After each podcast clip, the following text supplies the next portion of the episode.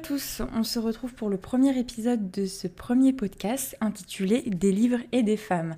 Alors j'espère qu'ici tout le monde va bien, moi ça va, je m'appelle Marion, euh, je suis une étudiante et en fait j'ai décidé de lancer ce podcast pour euh, mêler euh, deux, deux, passions qui me sont chères, c'est-à-dire mon combat engagé féministe, ainsi que ma passion pour la lecture, les livres, les bandes dessinées, les romans graphiques, les mangas, bref, la lecture en général. Euh, donc je suis très contente aujourd'hui de vous retrouver pour ce tout premier épisode. Un premier épisode que j'ai décidé de, faire suite à ma lecture du roman graphique Peau d'homme. Donc je ne sais pas si vous aviez eu la chance de le lire ou pas. Mais aujourd'hui, l'objectif va être d'argumenter, de vous faire découvrir et pourquoi pas de vous donner envie de le lire. Et euh, j'invite euh, tout le monde à me donner des conseils, des critiques en commentaire pour que je puisse évoluer et pour également qu'on puisse étayer sur ce premier épisode. Donc, premier épisode que j'ai décidé de faire sur le roman graphique d'homme. Donc, c'est un roman graphique qui a été scénarisé par Hubert qui a été dessiné et colorisé par Zanzim. Euh, il est, ce roman est paru le 3 juin 2020, donc il est très récent. Et euh, c'est une, euh, comment dire, une satire, une, remise à jour d'un conte que l'on connaît tous, qui s'intitule Peau d'âne. Et enfin, en tout cas pour ma part, que j'ai suivi pendant mon enfance, qui m'a été raconté, que j'ai pu lire. Et donc voilà, c'est pour ça que à l'issue de cette première lecture, je me suis sentie très emballée. Je me suis dit, c'est le moment, c'est ce, roman qui me donne envie de me lancer. Donc c'est parti. Donc je vais tout d'abord faire un petit rappel, poser le contexte. Euh, pour vous dire ce que c'est pour pas vous perdre. Donc ce roman graphique d'homme, euh, il s'inscrit dans l'Italie de la Renaissance. On est sur euh, un protagoniste principal qui est Bianca. Donc c'est une demoiselle de bonne famille et euh, qui est en âge de se marier. Donc ses parents, ils vont lui trouver un fiancé à leur goût. Et donc là, on a les premières euh, problématiques qui sont posées, qui est le mariage forcé et pas forcément consenti. Donc ce fiancé, c'est un certain Giovanni. C'est un riche marchand qui est jeune et plaisant. Le mariage y semble devoir se dérouler sous les meilleurs auspices, mais euh, Bianca, elle ne euh, peut pas s'empêcher de cacher sa déception. Euh, elle est triste à l'idée de devoir épouser un homme dont elle ignore tout. Et c'est vraiment là que va naître l'intrigue, c'est sur cette idée de consentement du mariage puisque sa tante va lui permettre de découvrir un secret bien gardé dans leur famille et qui est légué par les femmes de la famille depuis des générations. C'est une peau d'homme. En fait, en revêtant cette peau, Bianca, elle devient Lorenzo, donc un second protagoniste, et bénéficie de tous les attributs d'un jeune homme, à la beauté stupéfiante. Donc elle, cela va lui permettre de visiter de manière incognito le monde des hommes et apprendre à connaître son fiancé dans son milieu naturel. Donc c'est un peu une sorte de Sherlock Holmes. Donc dans, sa peau d'homme, Bianca, elle va s'affranchir des limites qui sont imposées aux femmes et elle va découvrir l'amour et la sexualité.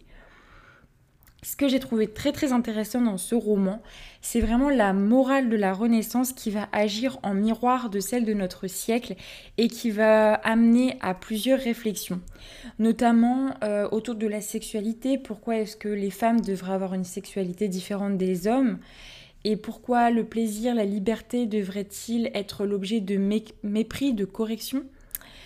Euh, Et la morale, euh, à la suite de la BD, on va se rendre compte que ça peut être l'instrument d'une domination qui peut être tout à fait sévère et inconsciente.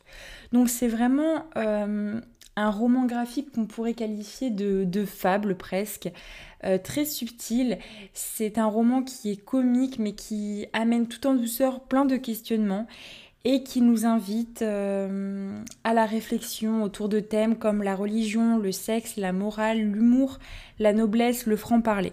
Pourquoi est-ce que j'ai décidé de nommer cette première partie Bianca et Lorenzo? Tout simplement puisque pour moi, cette BD nous invite à un réel voyage entre les genres qui soulève de nombreux sujets comme je l'ai évoqué précédemment. La sexualité, l'orientation sexuelle, la question des genres et des pratiques, mais euh, la place de la religion et euh, les limites qu'elle va imposer à nos, pensées, donc ce qui va être contraire ou pas aux bonnes mœurs. Pour moi, c'est un voyage pédagogique qui est empreint d'une dose d'humour et qui, s'inspire euh, d'un vieux conte euh, remis au goût du jour, remis dans notre époque et vraiment dans, l'alignement des réflexions actuelles. La limite entre les deux protagonistes, Bianca et Lorenzo, on peut se rendre compte au fil de la lecture que ça va bien au-delà d'un sexe. Et euh, au final, même d'un genre, ce n'est plus l'homme et la femme, le masculin et le féminin. C'est vraiment euh, bien plus profond. L'auteur, il nous fait mesurer la place de l'hétéronormalité. Donc, par exemple, la première partie de la bande dessinée va s'intituler Une vraie jeune fille. Euh, et je trouve que ce premier titre de partie symbolise vraiment cette frontière entre les genres, puisqu'on peut se demander tout simplement mais qu'est-ce qu'une vraie fille? Et pourquoi est-ce qu'on remet en question cette notion de fille, vraie fille? Donc pour moi, c'est vraiment là que réside cette frontière, car on, ne demande jamais finalement qu'est-ce qu'un homme. Et à la limite, si on demandait qu'est-ce qu'un vrai homme, on répondrait que ce serait certainement des muscles, de la virilité, une masculinité, une masculinité et tout ce qui s'ensuit. Ici, vraiment, le fait de rajouter le vrai, euh, ça, appuie le fait que nous, les femmes, on joue un rôle, on est un objet de curiosité tentatrice. Une vraie jeune fille, c'est quoi, finalement? Donc la première partie, elle va vraiment permettre de prendre cette mesure. Et pour moi, elle fait vraiment ressortir un problème actuelle encore euh, qui, euh, qui met des freins au combat féministe depuis, depuis longtemps, c'est la rivalité féminine. Euh, très vite, en fait, les copines de Bianca vont la juger. Puisqu'il faut être sage, il faut se contenter d'un mari gentil, peu attirant, que l'on ne choisit pas, mais il faut se résoudre à l'idée qu'il est gentil, il faut accepter ses tromperies. Bien sûr, il faut répondre au code de la beauté pour lui plaire et il faut surtout faire honneur à sa famille. Donc en fait, une vraie jeune fille, si on, si on suit le début de la BD, ce serait une personne qui laisse ses désirs de côté et en fait tout simplement qui n'a même pas le temps de questionner ses désirs. La vraie jeune fille, elle évolue selon un stéréotype qui est bien précis et qui est tout simplement réduit à son rôle de future épouse en âge de procréer, bien sûr, sinon ce ne serait pas marrant. Donc c'est une première partie que j'ai trouvée très intéressante et qui pour moi démarre sur les chapeaux de roue. Parce que personnellement, je le vois comme une petite piqûre de rappel. Mesdames, voilà pourquoi on s'est battu et pourquoi on se bat encore aujourd'hui dans nos combats féministes. Et je pense que la rivalité féminine, c'est vraiment un problème. Euh, on est tous dans le même bateau et il faut arrêter de se juger les unes les autres, selon moi. Donc euh, pour moi, c'est cette première partie de BD où les copines de Bianca vont commencer à la juger en lui disant qu'il faut qu'elle n'est pas légitime de se plaindre, qu'elle n'a pas besoin de connaître son mari, qu'elle doit simplement être belle, se montrer à la hauteur et faire honneur à sa famille, eh bien, pour moi, le, le premier nœud de l'intrigue, il, se situe dès le début. Et c'est pour ça que j'aime qualifier ce passage de démarrage sur les chapeaux de roue. Euh, mais cette première partie, elle a du bon puisque ça va être également la rencontre entre Bianca et Lorenzo. Et donc euh, l'arrivée de notre peau d'homme, et euh, j'ai trouvé que c'était hyper intéressant de faire une petite pause étymologique. Alors, pour Lorenzo. Alors, Lorenzo, en termes de personnalité et de caractère, c'est un personnage qui va être très charismatique, qui impose facilement grâce à sa présence et son opinion par rapport au regard des autres. C'est un personnage qui peut se montrer franc et direct, mais qui démontre un grand sens de la justice. Et ça, c'est très important. Personnage qui n'hésite pas à prendre parti pour les valeurs qu'il partage, très important également, mais surtout séducteur dans l'âme, il préfère dissimuler ses véritables sentiments sous un masque d'apparence. Alors j'ai trouvé que cette définition, elle était genre super et que je vais pas vous spoiler la BD, mais si vous lisez, vous, vous penserez certainement à moi. Séducteur dans l'âme, il préfère dissimuler ses véritables sentiments sous un masque d'apparence. C'est un personnage qui reste méritant, généreux envers sa compagne son compagnon, sa famille, ses amis. Lorenzo apprécie les métiers liés à l'esthétisme, au monde de la mode et il démontre un certain intérêt pour les arts culinaires. Voilà pour Lorenzo. Et pour Bianca, Bianca c'est une sacrée curieuse et donc je trouve ça aussi très marrant puisque c'est elle qui va revêtir la peau d'homme et partir telle une enquêtrice. Donc un personnage curieux qui va passer son temps à essayer de découvrir de nouvelles choses alors qu'elle est enfant. Euh, adulte, elle va garder ce goût de l'aventure et pas question d'avoir une vie monotone. Donc pour moi, l'étymologie des prénoms, elle est vraiment, euh, elle est vraiment parfaite en fait avec les, personnages qui ont été créés dans la BD. Euh, c'est une personne qui est très cultivée, ouverte sur le monde et qui lui permet d'animer de passionnantes discussions. Elle cherche chez les gens qu'elle rencontre qu'ils puissent la nourrir, lui apprendre quelque chose de leur histoire personnelle. Donc en fait, simplement, Bianca, c'est un personnage qui va aller vers l'autre naturellement, qui va avoir une aisance pour créer de véritables relations intimes, et euh, qui est très fidèle, généreuse et utopiste. Donc deux sens étymologiques qui pour moi sont vraiment très intéressants, mais surtout très évocateurs des protagonistes. Euh, et donc pour revenir à la rencontre entre Bianca et Lorenzo, on voit bien qu'à travers cette analyse étymologique, nos deux personnages sont vraiment des personnages qui vont être très complémentaires, très charismatiques, avant-gardistes, mais surtout empreints d'une grande ouverture d'esprit. Pour résumer, c'est des caractères bien trempés, surtout si l'on replace ça dans le contexte moyenâgeux, donc de la renaissance euh, de la BD. Et enfin, euh, pour moi, cette rencontre entre Bianca et Lorenzo, elle va vraiment soulever une question que je trouve très très importante, c'est la communication. Euh, tout au long de ce roman graphique, la place de la communication, elle est, elle est implicite, mais pour moi, elle est, elle est vraiment euh, très très importante puisque on va, on va, ça va soulever les problématiques actuelles autour de l'éducation des filles et des garçons. Bon, déjà, c'est pas la, c'est pas la mère qui va éduquer Bianca sur euh, cette ouverture à la sexualité, au monde, au questionnement des sexes et du consentement, c'est sa tante. Puisque la mère, elle est jugée beaucoup trop rigide. Donc c'est, c'est ici la tante qui va prendre le, vraiment le rôle d'éducation.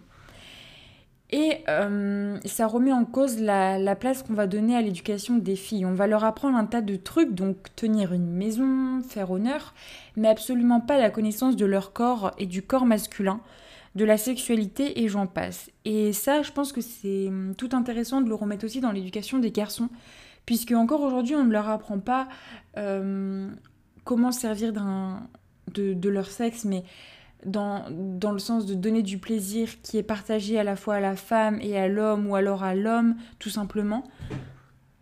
Et ça englobe également la notion du consentement qui est très présente dans cette rencontre. Donc pour moi c'est une rencontre entre ces deux personnages qui naît de la curiosité de l'épouse à vouloir connaître son mari et pour dépasser le mariage forcé pour les arrangements commerciaux. Donc en fait c'est un combat qui pour moi est encore d'actualité aujourd'hui et euh, en fait qui va au-delà du mariage forcé de la Renaissance. Il y a plein, il y a tout un tas d'interrogations et c'est pour ça que je vous invite vraiment à lire ce roman pour, euh, comprendre mon propos.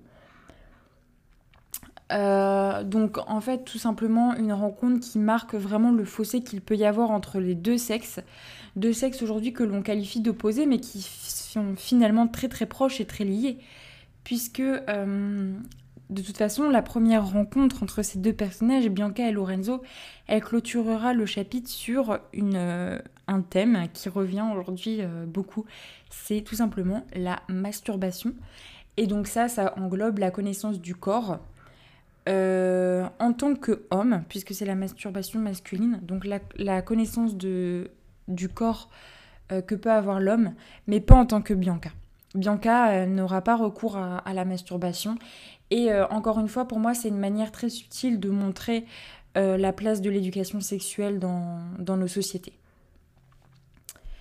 Je vous invite maintenant à passer à la deuxième partie. Une deuxième partie que j'ai nommée euh, Deux sexes et pourtant. alors, le deuxième chapitre, il s'ouvre avec un titre qui est encore une fois très très énervant pour la féministe endurcie que je suis, qui s'appelle, attention, Une vie de jeune homme. Donc, euh, si je résume, le premier chapitre, il s'attelle à ce qu'est une vraie jeune fille, mais là, le second chapitre est énonciateur des mérites et du bonheur de la vie de jeune homme. Donc, euh, je ne sais pas s'il y a quelque chose qui vous dérange, mais pour moi, euh, ça renforce vraiment la frontière entre nos deux sexes et ça remet en, cause nos droits et notre liberté.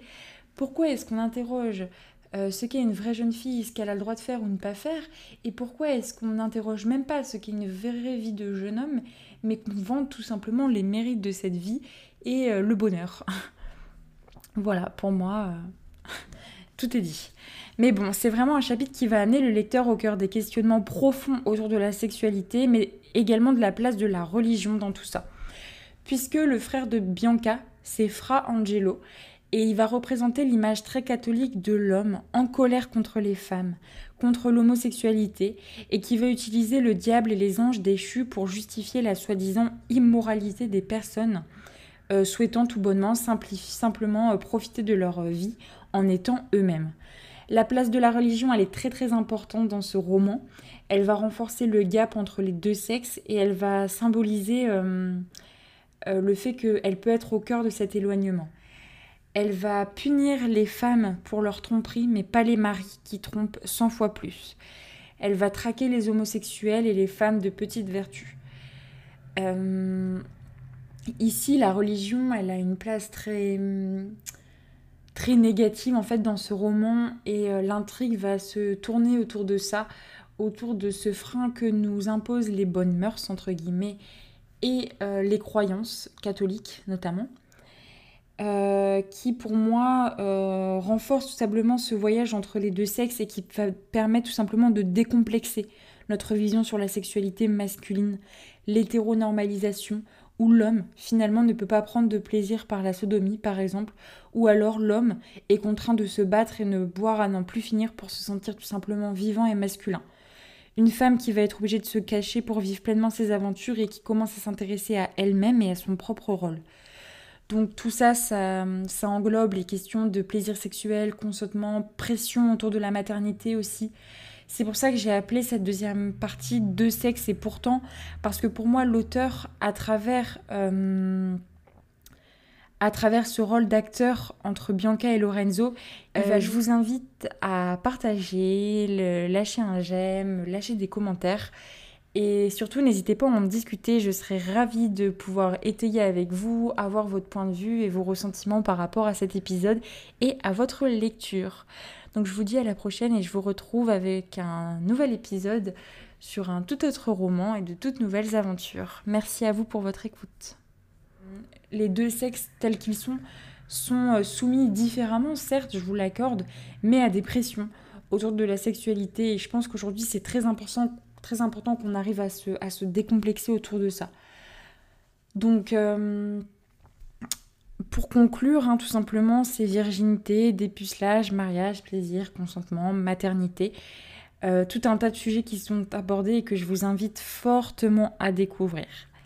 Donc pour donner mon avis maintenant, pour moi c'est une BD qui fait réellement beaucoup de bien et qui à mon sens devrait être à lire au chevet de nos enfants puisque c'est une BD qui va être décomplexante. Elle va nous inviter à nous questionner et à revoir cette notion de bonne mœurs.